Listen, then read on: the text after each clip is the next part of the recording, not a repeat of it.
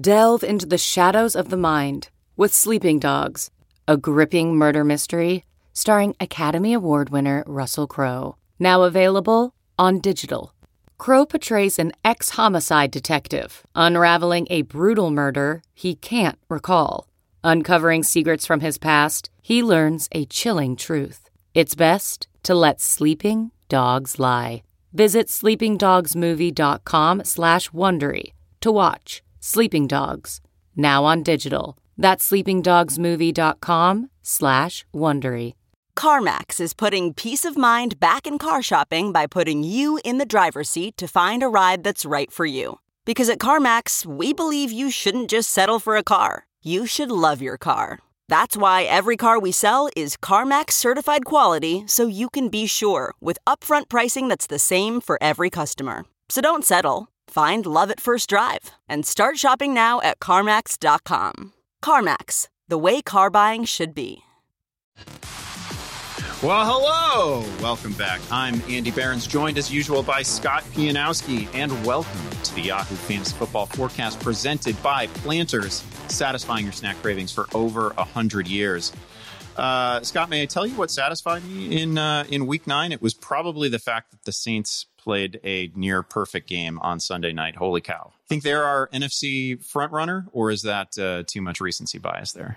I think it's just one of those things like the weather. You know, you wait fifteen minutes and things will change. Uh, it wasn't that long ago. Everybody thought, oh, N F C West, three playoff teams, maybe four playoff teams. Every one of those teams just had a throw up loss.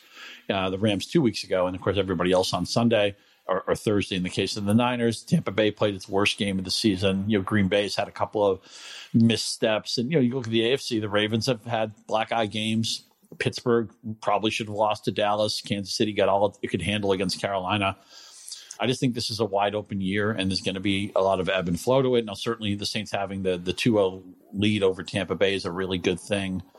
But I, I still think Tampa Bay is form, formidable. I mean, let's see if they can get Antonio Brown engaged and, of course, keep him with the program for two months, which may be a challenge. But I, I get that the Saints are today's favorite. I just feel like they'll be a different favorite in a week or two, because that's just kind of been the flow of the season, where there's a lot of teams that are plausible, but I think everybody has things that you can scheme against. In the case of the Saints, you know, all the passing is short. I, I'm just waiting for a team just to really press on the outside and dare them to throw over the top. I'm not sure if this offense would be ideally equipped to handle that. Yeah, I, I will say uh, Drew Brees had the pass that, that could have easily been picked by J P P. Like it wasn't it wasn't flawless, and that, like, you're right. It's it's nothing but shortstop, uh, but short stuff. Even with uh, even with Michael Thomas coming back, what do you do with that game if you have been starting Tom Brady in fantasy leagues? You just crumple it up and throw it out. This is like you throw out the high and the low in the N F L. Yeah, right? You know, the, the outlier performances are not indicative of what's projectable going forward.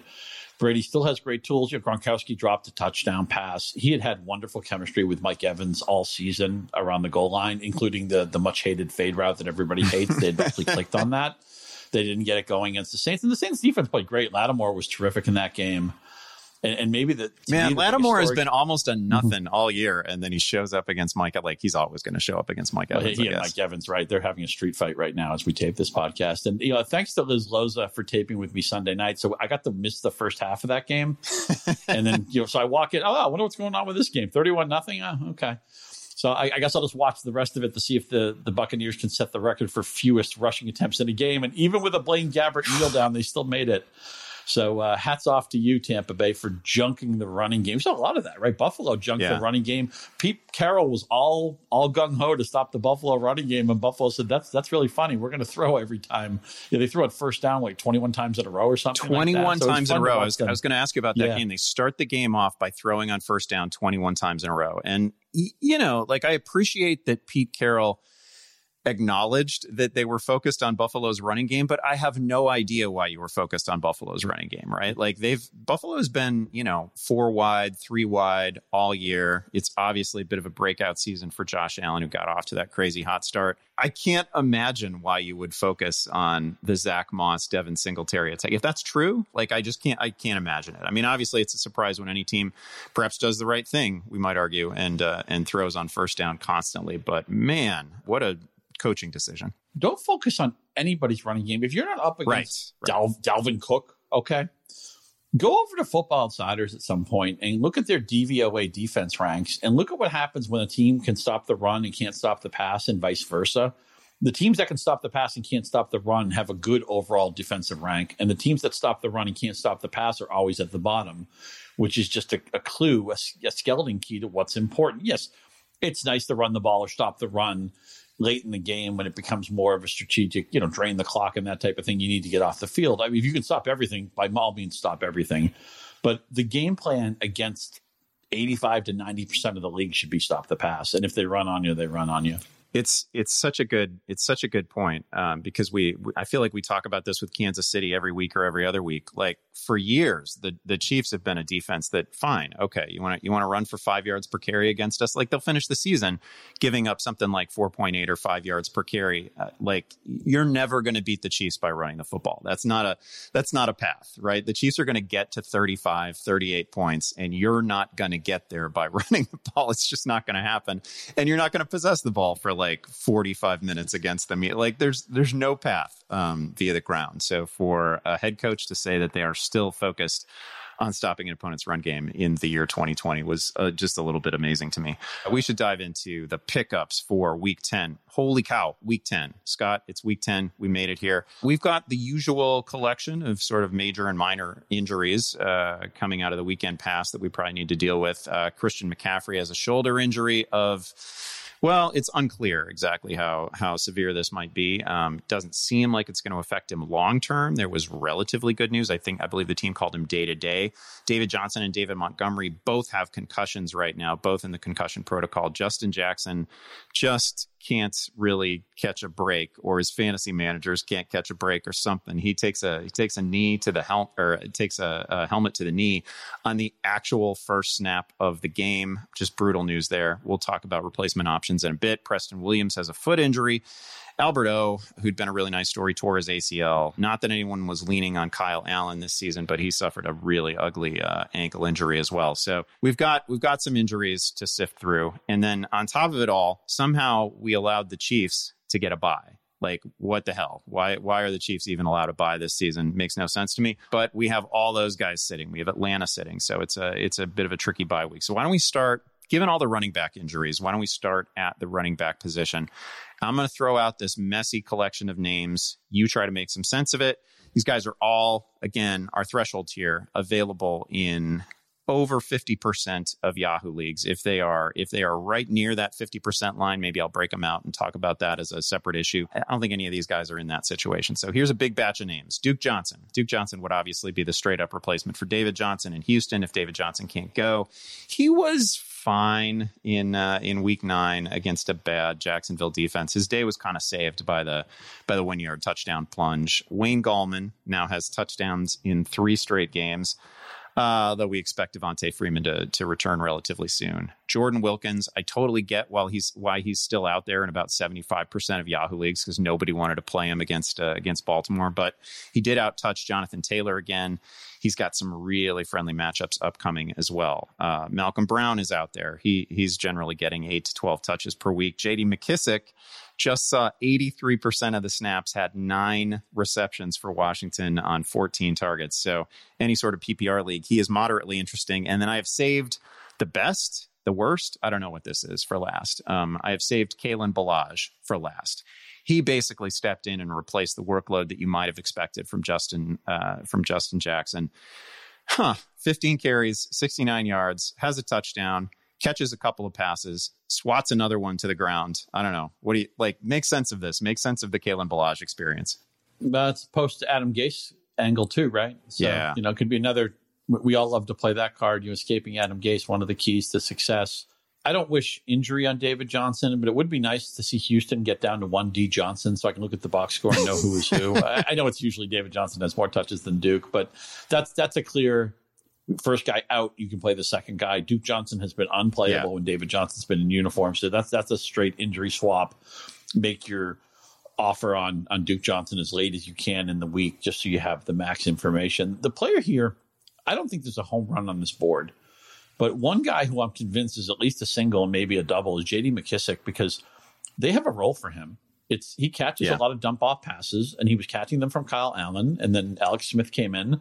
somehow threw for three hundred yards when it, it felt like his A DOT was like zero. I mean, everything was short. I know he had an intermediate pass that the, the wonderful McLaurin housed, beating like the team photo of the Giants in the process. What a great player he is. And it's just fun to watch Alex Smith on the field anyway. But they don't use Antonio Gibson on third down. Uh, Hayden Winks of RotoWorld had some great stats about percentages of, of how often guys were getting used on third down, and and Gibson is really close to zero. So McKissic owns that role, and Alex Smith likes to dump it. You know, some quarterbacks don't like to throw to their running backs, and Lamar Jackson would need a congressional order to throw a, a pass to one of his running backs, I feel like, at times. Uh, I, I wish they would have done that with more with Chase Edmonds in that Arizona game, and what a what a Al Capone's vault that game was. I waited all year for Chase Edmonds, and that's all I got. A million touches and like eight yards. Thanks a lot, guys. Uh, by the way, very spineless of Cliff, Cliff Kingsbury to not go for it on fourth down, too. What a yeah. what a gift yeah. that was to Miami. I know they missed the kick anyway, but McKissic is the guy I'm zeroing in on here because I feel like a lot of these other guys, it's like, okay, Wilkins, you know, what's Frank Reich doing? Is, does does do they get Taylor cooking? I mean, Taylor did have a fumble in that game, which he might have been a little bit in fumble jail. The Indianapolis offensive line very quietly. You look over at the Football Outsiders adjusted line yard ranks; they're really low in that stat. Yeah, which is this is this is metric. Not what any of us expected at all. This is not what we were promised. Yeah. We were promised yeah. the top five offensive line, and we haven't gotten it. So, you know, if you go to Wilkins, you have to play the game of how much does Hines play, how much does Taylor play, you know, Malcolm Brown, how healthy is Henderson? Do they eventually get Cam Akers involved? I think Gallman's actually played pretty well, but do they still think Freeman's their primary back? I don't think there'd be anything wrong with keeping Gallman in the rotation, even with a healthy Freeman. I think he's done just fine, and I don't think Freeman is any kind of a savior. So because there's so much conditional stuff here, if you just need somebody who you think is going to be on your roster for four or five weeks and maybe playable as a flex or a, a low-end running back too, I think that's McKissic. He doesn't have the highest floor here because there's no world where he's going to have a twenty-touch game. Maybe Duke Johnson could have that. Maybe Gallman could have it one week. You know, Ballage is battling with a bunch of – you know, Pope played well the previous week. Then he had a concussion, didn't dress. We'll see if and when Jackson can get on the field. Kelly still has a role there. So, again, we're sifting through three or four running backs. My takeaway, I like Gallman, and I think maybe he has a chance to share the job with Freeman. We don't even know if Freeman returns. The Philly matchup could be pretty decent. But I think I think McKissic is – if I were to score McKissic on, on a lot of my teams, I think I'd be playing him in Week ten. Yeah, it, it, to your point on McKissic, it's not just that he played eighty-three percent of the snaps uh, in Week nine. He's He's been playing over fifty percent of the snaps consistently, like five, six weeks in a row, something like that. And And I will say – you know, this is one of those situations where fantasy managers are going to want to really pound Washington for not using Antonio Gibson as we all think he should be used and deployed. But, he, you know, like he's learning to the, the finer points of the running back position at the N F L level. He barely did it as a collegiate player. So for a team that's now on its, you know, uh, plan C at quarterback with a with a super sketchy offensive line, for them to say, okay, we're gonna we're gonna hand over pass protection to the veteran that we trust versus the kid who legitimately had something like, you know, what was it, thirty-three carries as a collegiate player? Complete, like, yeah, I get it. I, I get what they're doing. I get that McKissic has that role. I don't expect that role to flip. McKissic is pretty skilled as a receiver right now. He's not going to see fourteen targets very often. But if we get Alex Smith at quarterback for an extended period of time, he's going to see plenty of targets, right? Like he's going to be consistently seeing, I don't know if it's five, six catches a game, but that's out there for him. One thing I will say in, uh, in defense of the Jordan Wilkins ad is that his upcoming schedule, his second half schedule is, is about as good as it gets. And, and hey, maybe this Maybe this tilts back to Taylor. That could certainly happen. But they've got both games against Tennessee coming up, and Tennessee hasn't been able to stop the run. They have both games against Houston coming up. Houston has not been able to stop the run. So they've got they've just got nothing but matchups that can be crushed. I, I agree with you essentially that it's that it's still going to be a three man situation, and we probably have two more Nyheim Hines games coming that we that none of us are gonna are gonna see in advance. So that's out there too. But uh, Wilkins, just in terms of friendly schedules ahead, there's there's no way that things get right for Tennessee and Houston in my mind. I want to mention one player off the board, and he's a very tricky guy to evaluate because they're stepping into a bye week also. Tony Pollard looks better than Ezekiel Elliott. There's no way to spin that for me right now. I don't know if Zeke has had a slow recovery from the COVID. Obviously, Dallas's offensive line has been missing all sorts of personnel all season. What is Dallas on their seventeenth quarterback? I mean, it's just ridiculous, the attrition they've had at that position. But Pollard's looked better. Now, Dallas has a bye, and then you know they paid all Zeke all that money. They didn't pay it to him to, to sit on the bench. But if I had room for for Tony Pollard, and I know a lot of you are, you need a win in week ten. You, this is a luxury item that you can't look at that. You can't go down that idle, idle. But I'd, I would like to have Tony Pollard. He's become, now that Chase Edmonds has graduated and maybe even been kind of a, a false thing to get excited about, although it was just one game. We'll see. Tony Pollard is now my fun stash, the guy who I really want to have tucked away in case things fall his way in the second half of the season, because I think there's a certainly reasonable narrative where that could happen. Yeah, um, they. I mean, they would surely have to decide to just sit Ezekiel Elliott, right? Or they would. I mean, they're not going to. You know, they they paid him ninety million dollars. Like, ben, benching like, is not an option. They're not going to bench Zeke unless he does something wrong off the field or something like that. Right. You're you're totally true on that. I guess I'm not ready to say that Tony Pollard is is the equivalent of Zeke Elliott between the tackles or anything like that. Right. Like like Zeke has some rushing titles to his name and is obviously a, a more than accomplished player. And and he signed a ninety million dollars deal. Like there, there's no, this doesn't go fifty-fifty, right? Like the Cowboys at some point might realize that they need to extract themselves um, from a monster deal at a position that should reasonably not ever receive monster deals. But there's just no way that in the just second remember half. Though, remember though, Zeke was a game time decision in week nine. So I, I think a re-aggravation, an aggravation, not a re-aggravation, but an aggravation of that injury isn't too much of a leap. The problem is they don't play in week ten. So again, it's a luxury item that a lot of people can't go down. I'm just going to say for the record, I think there's going to be a point later this season where Pollard's going to be a top like twelve, fifteen running back on all of our boards because things have fallen in his direction. So I just want to yeah, have people possible. have that tuck them in the back of their head. That's all. All right. Let me give you a big batch of receivers uh, and you can you can sort these out for us as well. Curtis Samuel had another day. I saw you tweeting about him a little bit. Caught all nine of his targets, over one hundred receiving yards. They're still manufacturing touches for him. Again, we don't exactly know the McCaffrey situation as we speak, but um, they've used him as, as at least a rotational running back as well. Nelson Aguilar, who we've talked about a couple times on this pod, uh, found the end zone again. Like, man, he's he's not missing on any deep shot opportunities this year as long as the ball is in his vicinity. Uh, Allen Lazard should come back fairly soon. He's missed uh, he's missed several games after after core muscle surgery. Remember, the last time we saw him, he made a bunch of huge field flipping plays. I think it was over one hundred forty receiving yards. They were suddenly using him as a downfield threat, even though none of us had ever really thought of him that way. Um, r- really exciting uh, player, but that was way back in September, but he should return soon. And, you know, he's going to be tied to a, to an M V P contender at, uh, at quarterback. I'm just going to, I'm just going to throw out the, the cursory, almost reflexive mention of Tim Patrick. He finds his way into this every week because you guys don't add him. Fine. You, you don't want to add a team's number one receiver. That's fine. He saw nine targets again, had a touchdown against Atlanta on on a just a dart of a throw from uh, from Drew Lock. But that's fine. You're probably chasing Jalen Reagor, who saw six targets, had a touchdown before Philly's bye. They're obviously coming off the bye, playing plenty of snaps. Uh, David Moore is out there if you want a little investment in Seattle's offense. Uh, deep league, Jakeem Grant. He's a speedster with Miami, and Preston Williams is hurt. And then the last name, I'm probably not going to make a play for him, but Richie James, I should note, is coming. I don't know. Maybe maybe you'll maybe you'll say there's some signature significance here when a player has one hundred eighty-four receiving yards and absolutely clowns a defense. Touchdown against Green Bay. Three plays in that game of forty plus yards, which is kind of ridiculous. But the Niners are getting Ayuk back. They're getting Deebo Samuel back. They're getting Kendrick Bourne back. All those guys just came off the COVID list. So is there still a role for Richie James anywhere? Yeah, I think, unfortunately, this is so much talent on that roster that James is, is going to be back into a secondary role. And we don't even know if that's a bankable passing game. So that may just go down to one of those great performances. And I'm, ha- I'm always happy when a guy gets a chance and does what he did. But They're, it's not like they're going to say, oh, you know, let's stop playing Deebo Samuel or Brandon Ayuk. That's not going to happen. Um, so that that kills that. I feel like Curtis Samuel separates himself from the rest of this list because they have finally, for years, they weren't really sure what to do with him. At Ohio State, you saw him used in a, all sorts of hybrid roles, that Percy Harvin role, the jet sweep action. He's used as a running back sometimes. He's all over the field. He's all over the formation. And they finally really figured out what to do with Samuel. And they scheme for him. It's like the Little League team where the, the coach's son gets all the touchdowns, right? Well, what do you know? It took a, it took a creative uh, former college coach, right, uh, to unlock. Yeah, right. It's almost like they have they have young, you know, exciting head coach and offensive coordinator, and you know, Joe Brady will probably be a head coach soon enough too.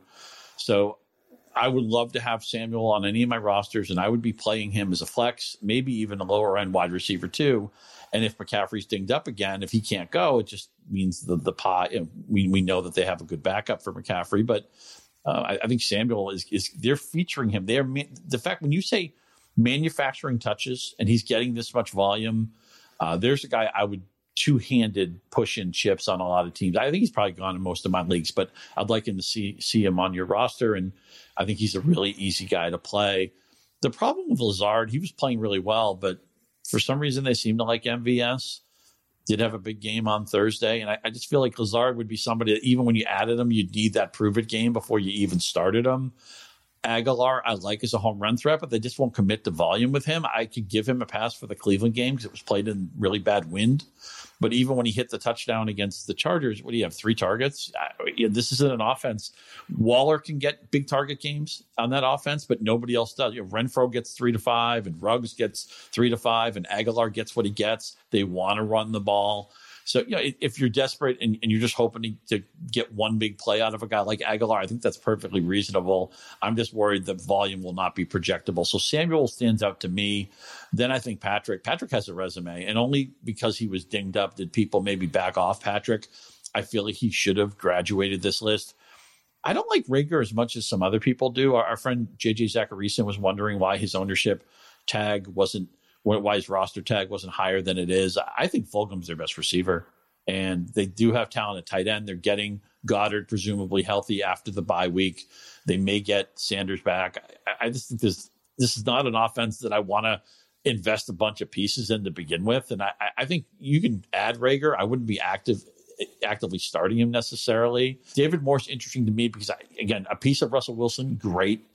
And if anything ever happened to Metcalf or Lockett, not that he's anywhere near as talented as those guys, but then you could you can maybe project him for five to eight targets, which right now you probably can't. So go get Samuel if you can. That's great. I think Patrick separates himself from the rest of this list, and the deeper league choice would probably be David Moore, just because any piece of Seattle's passing game looks fun to me. Yeah, I, I agree with you fundamentally on that uh, on that sort of hierarchy there. I think Samuel and Tim Patrick are in a are in an entirely separate category. Again, Patrick coming off nine targets, um, he's got he's got three touchdowns in his last five games. Upcoming schedule is is plenty friendly. It's the Raiders, it's the Dolphins, so he's got he's got good weeks ahead. But it almost doesn't matter because he's he's getting such significant volume that he can overcome a, a, a tricky matchup. Um, Samuel is is just obviously somebody who needs to be rostered at this point. Um, I think he's out there in, in three quarters of Yahoo leagues, which is just which is just way too much. And I understand thinking that a couple weeks ago, you know, okay, we're not going to have any more two touchdown games out of this guy. But but man, I mean, they're giving him they're giving him three carries a game, and they just targeted him nine times, and he caught them all. One of them was one of the best catches of the week too. Uh, had to had to work back toward the middle of the field, not not where you would have expected the the ball to be, and he and he laid out for a ball that uh, that became a long gain. So anyway, very impressive performances from Samuel. I also want to cite the the the J J tweet on Rager. Like, I get it, I get enthusiasm for him. Pretty interesting rookie, drafted into a great spot, but. To, uh, to your point about Philadelphia's receiving core, Fulgham is clearly the number one, right? Great rapport there with Wentz. Plus, they're getting like they're getting the tight ends back. You know, Goddard and Ertz are going to be in the mix. They're going to get Miles Sanders back. Uh, you know, this almost seems like a like a pretty good offense, primed for a primed for a division run if Wentz can can sort of get his stuff together. I don't know exactly where Rager's going to fit into that, but I can't imagine it's going to be eight, ten, twelve targets a game. The the wide receivers you should be bidding on. You should see a plausible case for starting them probably right away. These these are these are not growth stocks, you know. These are guys that you're right. going to add because you want to get them into your lineup right away. And I, I feel like I need a show of good faith from Rager before I could start him in, in, with any confidence. Yeah, I, I agree with that. So we mentioned we mentioned both David Moore and Allen Lazard as uh, ways to get like a really cheap share of an exciting offense. Uh, they're they're obviously they're both tied to one's tied to Russell Wilson, the other to Aaron Rodgers. Handicap the handicap the M V P race for me. Who do you got? Do you got you still got Wilson after the disappointing game? Um, I feel like if we just go purely by the numbers, it's Mahomes, it's Rodgers, and it's Wilson. But I also feel like there's a narrative that's kind of forcing Josh Allen in there. Yeah, you know, I felt like I'm a huge Russell Wilson guy. But I felt he he was actually a minus favorite, meaning you'd have to put up more money for what you would win on Wilson for the M V P prior to this week. And I think what was really helping Wilson's chances was the whole idea, oh, this guy, not only has he never won an M V P, he's never gotten an M V P vote, which is kind of a misleading thing. You only get to cast one M V P vote. For example, in baseball, you you list your ten M V P guys, one through ten. And when you see the M V P voting in baseball, I, I love that it's a snapshot of, you know, who had a great season, and you have like thirty guys to consider. Football doesn't work that way. You know, one guy wins it and two or other three people get a couple of votes. Coming in second isn't necessarily descriptive even. You know, I mean, just be one rogue voter wanted to, to put somebody kind of crazy on their yeah, ballot. Wilson so, would have a string of top five finishes since he entered the league, basically. Yeah. Right. If, if yeah, if you voted your top three guys, Wilson would be well represented. And I wish they would go to that because I think it would just be fun to have that snapshot at the end of the year. The, the thing is with Mahomes, he's already won. You know, when did we get when did we get so over Patrick Mahomes, right? He was the M V P in two thousand eighteen. Lamar Jackson justly won it last year, and there's nothing wrong with that. But you know, Mahomes is still here. twenty-five touchdowns, one interception. You hear hardly a peep about the guy now. Yeah. I mean, of course, Kyler Murray is basically doing what Lamar did last year, where he's really good as a passer. He's really good as a rusher. It's kind of frustrating to see Lamar struggling, by the way, as he is. That Baltimore offense, I do not enjoy. For if you take out injuries from the equation, there's a lot of offenses that have let us down because of injuries. Baltimore's just let us down because they just really have struggled. I know they won against Indianapolis. They're still a good team. They're still dangerous. I still like Lamar as a player, but um, a lot has gone wrong with that offense, and I really don't enjoy watching it. I think right now, I still think Wilson can win it. He he just has to.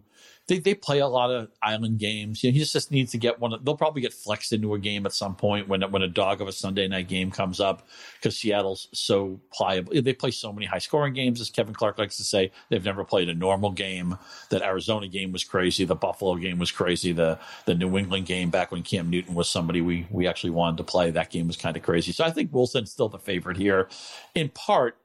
Because I think it works against Mahomes that he's already won it. If Mahomes didn't have an M V P in his in his knapsack right now, I think Mahomes would be the favorite. Because Wilson doesn't have the M V P, I think all ties are going to go to Wilson right now. Yeah, I think I agree with that. If they, if we reach the end of the season, first of all, when when it's time for people to actually vote on this, no, nobody's going to be talking about the Buffalo game. Like, uh, however it feels to people right now, nobody's going to be talking about Week Nine against Buffalo when it's time to actually cast votes.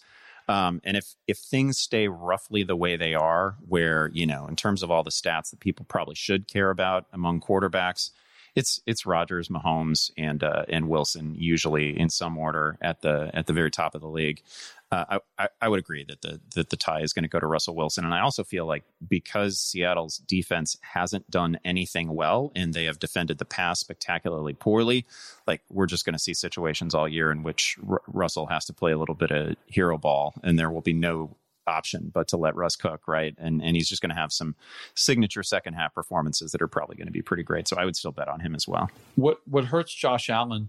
Two things. One, this glorious win he had over Seattle was a one o'clock, you know, lumped yeah, it, lumped right. it with the with the other one o'clock games.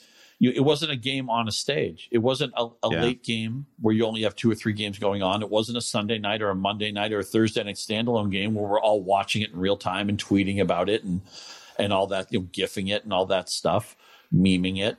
So, you know, you know, kind of those Matt Harmon games. So it was a game lumped in with seven other football games. It was wildly entertaining, but there were other things that were entertaining. I, I also want to mention, somebody's probably screaming right now, what about Dalvin Cook? What about Dalvin Cook? They have an award for what Dalvin Cook is doing. It's called the uh, Offensive Player of the Year Award, and he could win that. I'm not saying he yeah. should win it, but he could win it. Minnesota's got a losing record, probably not headed to uh, a playoffs. The quarterback, just the way the league is, I mean, the quarterback's the most important position. So Cook's amazing. And you know, right now, if you redrafted with McCaffrey having an injury concern, Cook would be the number one pick, I think, in any league that was starting fresh right now. Unbelievable season. He scored a touchdown every game. I mean, what's what's better than that? We know Mike Zimmer is allergic to any pass play. Uh, Gary Kubiak is share, seems to share that idea. So I'm, I'm all for Dalvin Cook winning Offensive Player of the Year, winning All Pro, wh- whatever you want to do. He's the most important player in fantasy right now. But he's you can't win M V P the way Minnesota is currently constituted. Yeah, well, you almost can't win it at the running back position, and you probably can't win it as a six or seven win team or wherever Minnesota is going to come in. Okay, let's help the people at tight end, because tight end is a flaming, just smoldering minefield of a position. I've I've been wrecked by it because, no surprise, uh, Iowa grad. I had a few I had a few George Kittle shares out there. Those are useless to me now. Made made perhaps some bad calls in week nine. Right, I was I had a couple leagues where I was looking at starting either Irv Smith or Logan Thomas, and uh, I chose poorly. I did not start Irv Smith, who walked away with two touchdowns. I actually only saw four targets in that game. Only finished with ten yards. But again, two touchdowns for Irv Smith. Um, other names that are out there, I, we, I should probably have started with Austin Hooper, who you highlighted last week. Available now in about sixty percent of Yahoo leagues. Uh, the last time we saw him on the field, he had five receptions.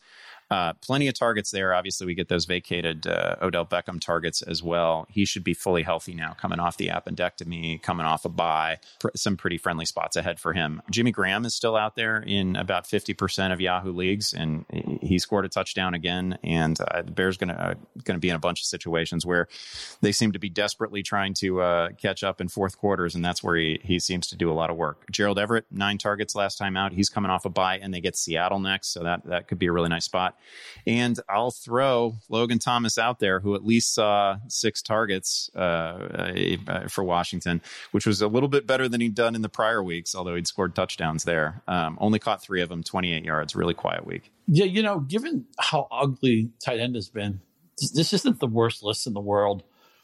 You know, Irv Smith, the key to remember with him is that he actually ran a high percentage of routes two weeks ago when he did nothing, but he was yeah. getting downfield. And then you might say, oh, he caught two cheap touchdowns. You know, can I bank on that? Well, when you're picking up a tight end, you're, you're not looking for nine catches for one hundred twenty yards. That's not going to happen. Your touchdown equity is what you should be looking for.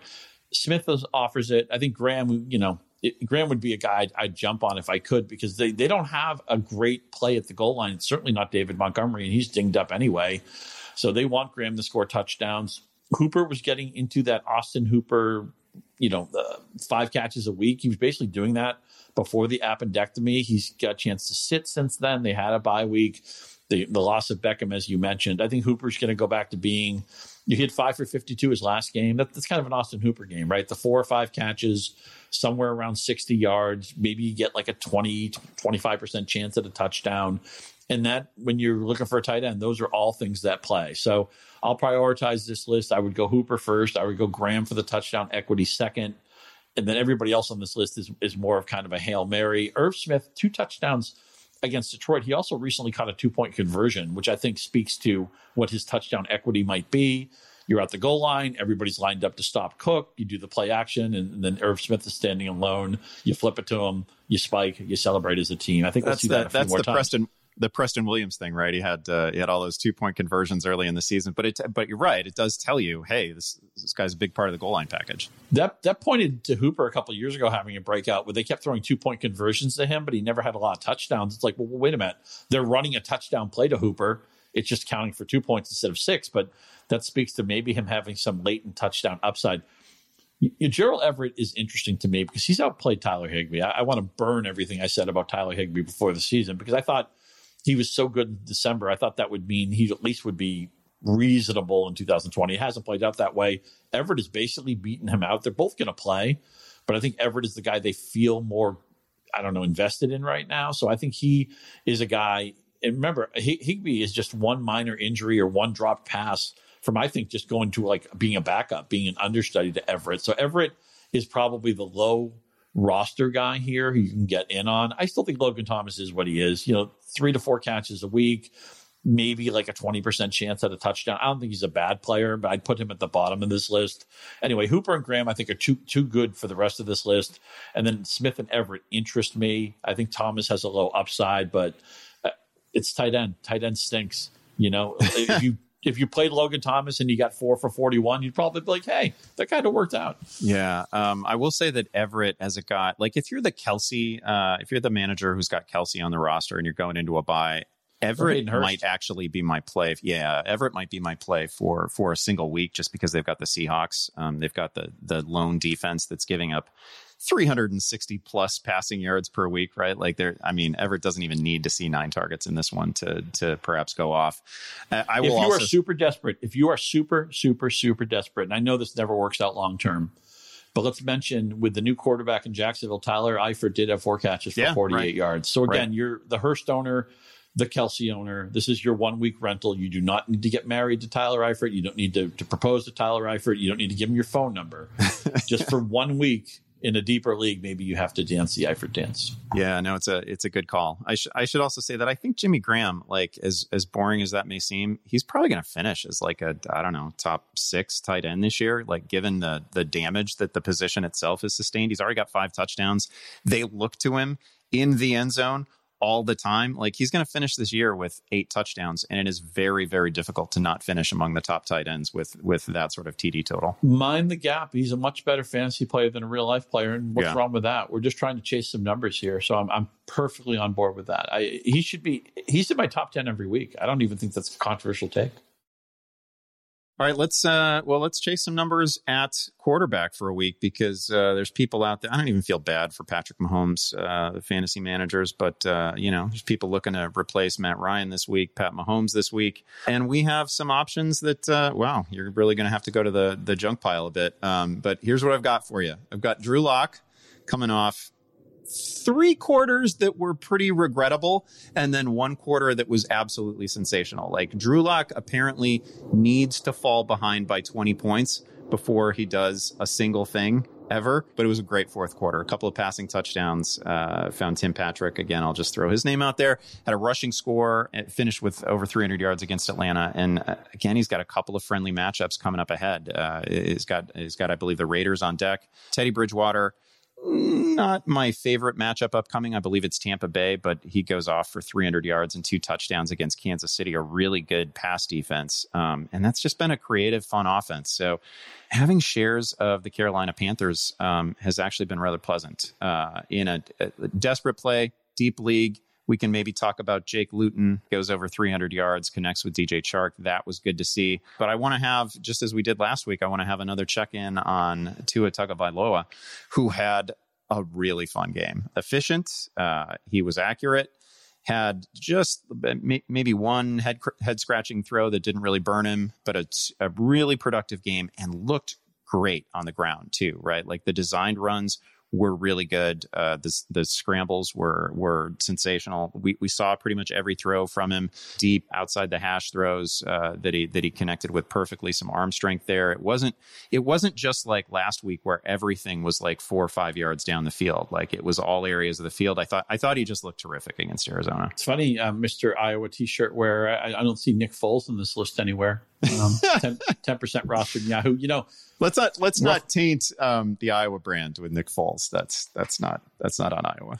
You know, eleven different quarterbacks threw for three hundred yards in, in week nine, and five of these guys are under the roster threshold that would make them playable, including Alex Smith. I notice you're not talking about Smith either, although they do they do they play in week ten. They have yeah they get the uh, the Lions. So I guess you could you could maybe even think of Smith in a deeper league, a super flex, hoping he can you can hook up with a McLaurin play or your Gibson can can do a catch and run.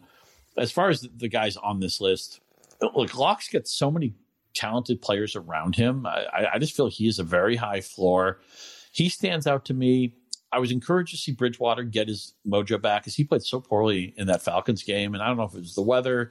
He, he got hit in that game. Maybe he shouldn't have come in for the final possession or two, but if we if we like Anderson and if we like D J Moore and we, we talked a whole lot about Curtis Samuel, what do they all have in common? Teddy Bridgewater throws the ball to those guys. So Lock and Bridgewater kind of stand out to me. What was most exciting to me about Jake Luton is that he revived D J Chark. He kept James Robinson relevant. He basically was kind of the, you know, maybe he's like this year's Minshew, right? A, a low pedigree quarterback who was still drafted, played at a major college. You know, it's not like he played at, you know, Springfield A and M or something. I mean, he played for Oregon State. You know, they they play a legitimate schedule. So um, I, I'm just happy that he can get my Chark shares going and he keeps Robinson in my good graces. And, you know, he was also handy enough to run in a touchdown late in that game, which, which is, you know, manna of the gods for fantasy. So I, I like that he, what he does for the Jacksonville guys. I'm not eager to play him. I, I think Locke is the class of this field. I still get the sense I was impressed with what Tua did against Arizona, but I don't think they want him being a, a forty pass a week guy. I think they want to have a balanced offense. They like their defense. I think Miami's got one of the best. Now, look, nobody plays defense anymore in the league. There's like three good defenses. And then like you see teams in the top ten or twelve in defensive stats. And you're like, what? Wait a minute, Arizona? Are they really good on defense? But that's just the N F L we have now. It's a pinball league. It's the Big twelve. Um, Tua, I'd be more interested in him if he was more proactive a runner, or if I saw paths to Miami having forty pass attempt games. I just don't think they want to play that way. So he may be a guy where, you know, he had an efficient game on Sunday, two forty-eight though, and two touchdowns. That doesn't really get you started in two thousand twenty. I think you need a little bit of a higher upside. So uh, Lock and Bridgewater would be my primary guys here. No, yeah, it's it's true. And Tua doesn't, you know, with all due respect to Devontae Parker, doesn't really have like elite weapons, uh, especially after the the injury to uh, to Williams. That's that's pretty rough to see. So that receiving core got really thin in a hurry. Obviously, Gaskin out, Breida out, like they're short on playmakers, but still a, a sort of real life impressive game nonetheless. I, I agree with you fundamentally on on Drew Lock. I think he's I think he's the guy here. And again, the matchups coming up: the Raiders, the Dolphins, the Saints, who uh, prior to uh, destroying Tom Brady and the Bucs, um, were, were looking like a pretty friendly matchup. So the the matchups ahead for Lock are great. Again, he's the guy throwing to Judy and, and Hamler and, and Patrick and Noah Fant. And like the weapons are fine. Even without Cortland Sutton, the weapons are just fine. So I think he's fun. And you can forgive, you know, there's like two throws a game where Drew Lock must think he's back in high school or something, like balls that you just You just can't throw in the N F L, right? Like he he had the backpedaling, back foot, you know, just lob over the middle of the field that got picked off easily. Like th- those have to disappear from his game, and maybe they maybe they will long term. They're kind of they're kind of fun to watch when you don't have a rooting interest, but when he's your fantasy quarterback, it's uh, it's a little bit different. And then and then I agree with you also that uh, all we really needed to see from Luton was an ability to keep all of those Jacksonville, you know, uh, fantasy piece is viable, um, which they clearly will be now, right? Like that was the that was the major concern there. Uh, I'll also say that when I started, Liz and I talked about this uh, a little bit on on the, the podcast last week, the preview podcast last week. When you go when you go into Luton's like college numbers, especially from his from his final season, they were good. I mean, they were they're Pac twelve numbers, so you, you can probably toss them out. But twenty-eight touchdown passes and three interceptions is a hell of a year, right? At, at any level, um, for any quarterback. When you compared his numbers to the numbers that were produced by the contenders for the Dallas quarterbacking job, who were so sloppy in college, like they were both, you know, um, it, one of them threw forty-five interceptions in college, the other threw fifty-five interceptions in college, like just train wreck. Like you can't believe they're actually in the N F L based on this collegiate production. Luton looked pretty good. So so I, I hear you. As somebody who has plenty of shares of D J Chark, I hear you on a, a deep sigh of relief uh, from from what we saw from Jake Luton. Let's uh, let's dive into players that we are willing to cut for a few of these ads. Let's talk about some droppable guys right now heading into waiver deadlines. Um, who are you finally launching from rosters this week, Scott? Le'Veon Bell is rostered in eighty, eighty-eight percent of Yahoo, and other than a couple of uh, springy runs in that Denver game, he did not. I, I under I overestimated the vengeance he would have in that Jets matchup. You know, the, the Le- Le'Veon Bell revenge game. He threw seven yards of rushing at the Jets. Take that, Adam Gase. This is the team that wants to throw the ball, and when they run it, it's primarily going to be C E H. They, they've lost personnel on their offensive line. I, I, Bell to me is just a not. I mean, he he's not even like a McKissick where you can't play Le'Veon Bell right now. And the only time you could really play him down in the future is if Edwards-Helaire get hurt. He, he's just an insurance back right now. And I, I think you can find guys. We, we mentioned a lot of them. I'd rather have Jordan Wilkins because he is standalone value right now. I'd rather have McKissick because he is standalone value right now. And even if Bell were to get pressed into a full-time job, it's not like Helaire has been smashing the league. I mean, he, he's like a, just kind of a boring R B two right now. He's okay. But we haven't really seen a lot of upside with him, even though it's an Andy Reid, Patrick Mahomes offense. So I think people were hoping that Andy Reid elixir or getting away from Gase would, would be magical for Le'Veon Bell. It's been three weeks.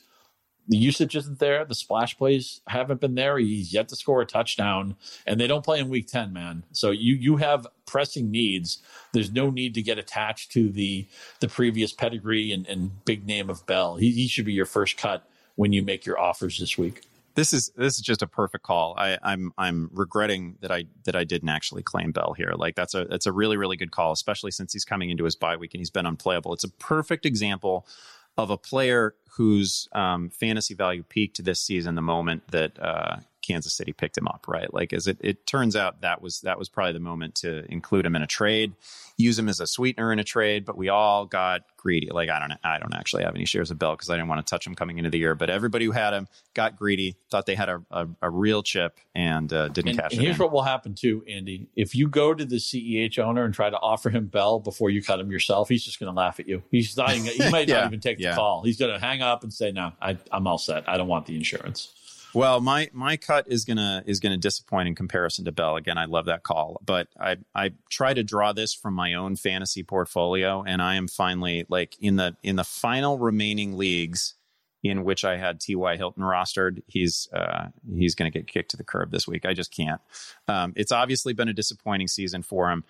A little bit of it is that he's been snake bit. He's had uh, uh, a couple of negated touchdowns this year. Obviously had some issues with drops early in the season, but, you know, a little bit of snake bittedness. But now it's it's a groin issue, and I like I don't think either one of us would ever bet on T Y Hilton on the on the early side of a of an injury timeline, right? So uh, I don't I don't want an injured T Y Hilton. I won't start him. He, he has zero trade value right now, so I, I've got to finally cut him loose in in favor of any of these wide receiver options that we talked about.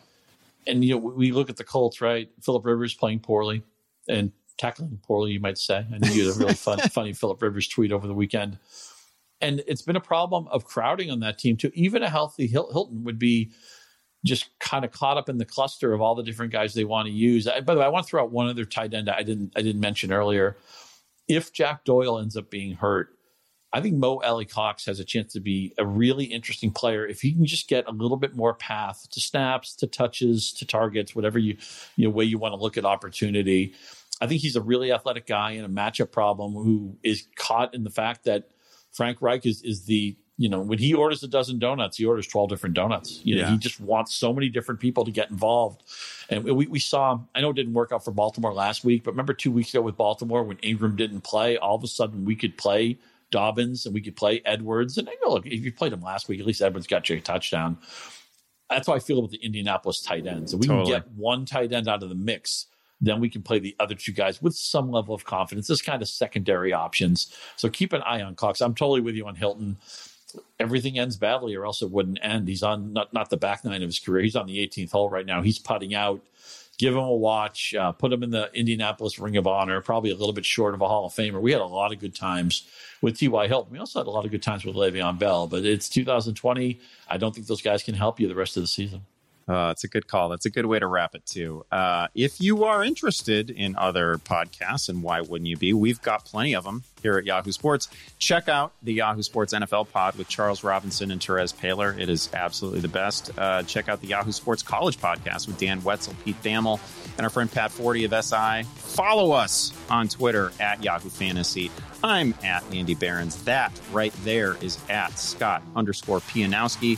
Once more, huge thanks to Planners. Uh, huge thanks to Sully, our producer. Tomorrow, you're going to get some Matt Harmon. You're going to get some Dalton Del Don. They will take over on the pod. But until then, we are out.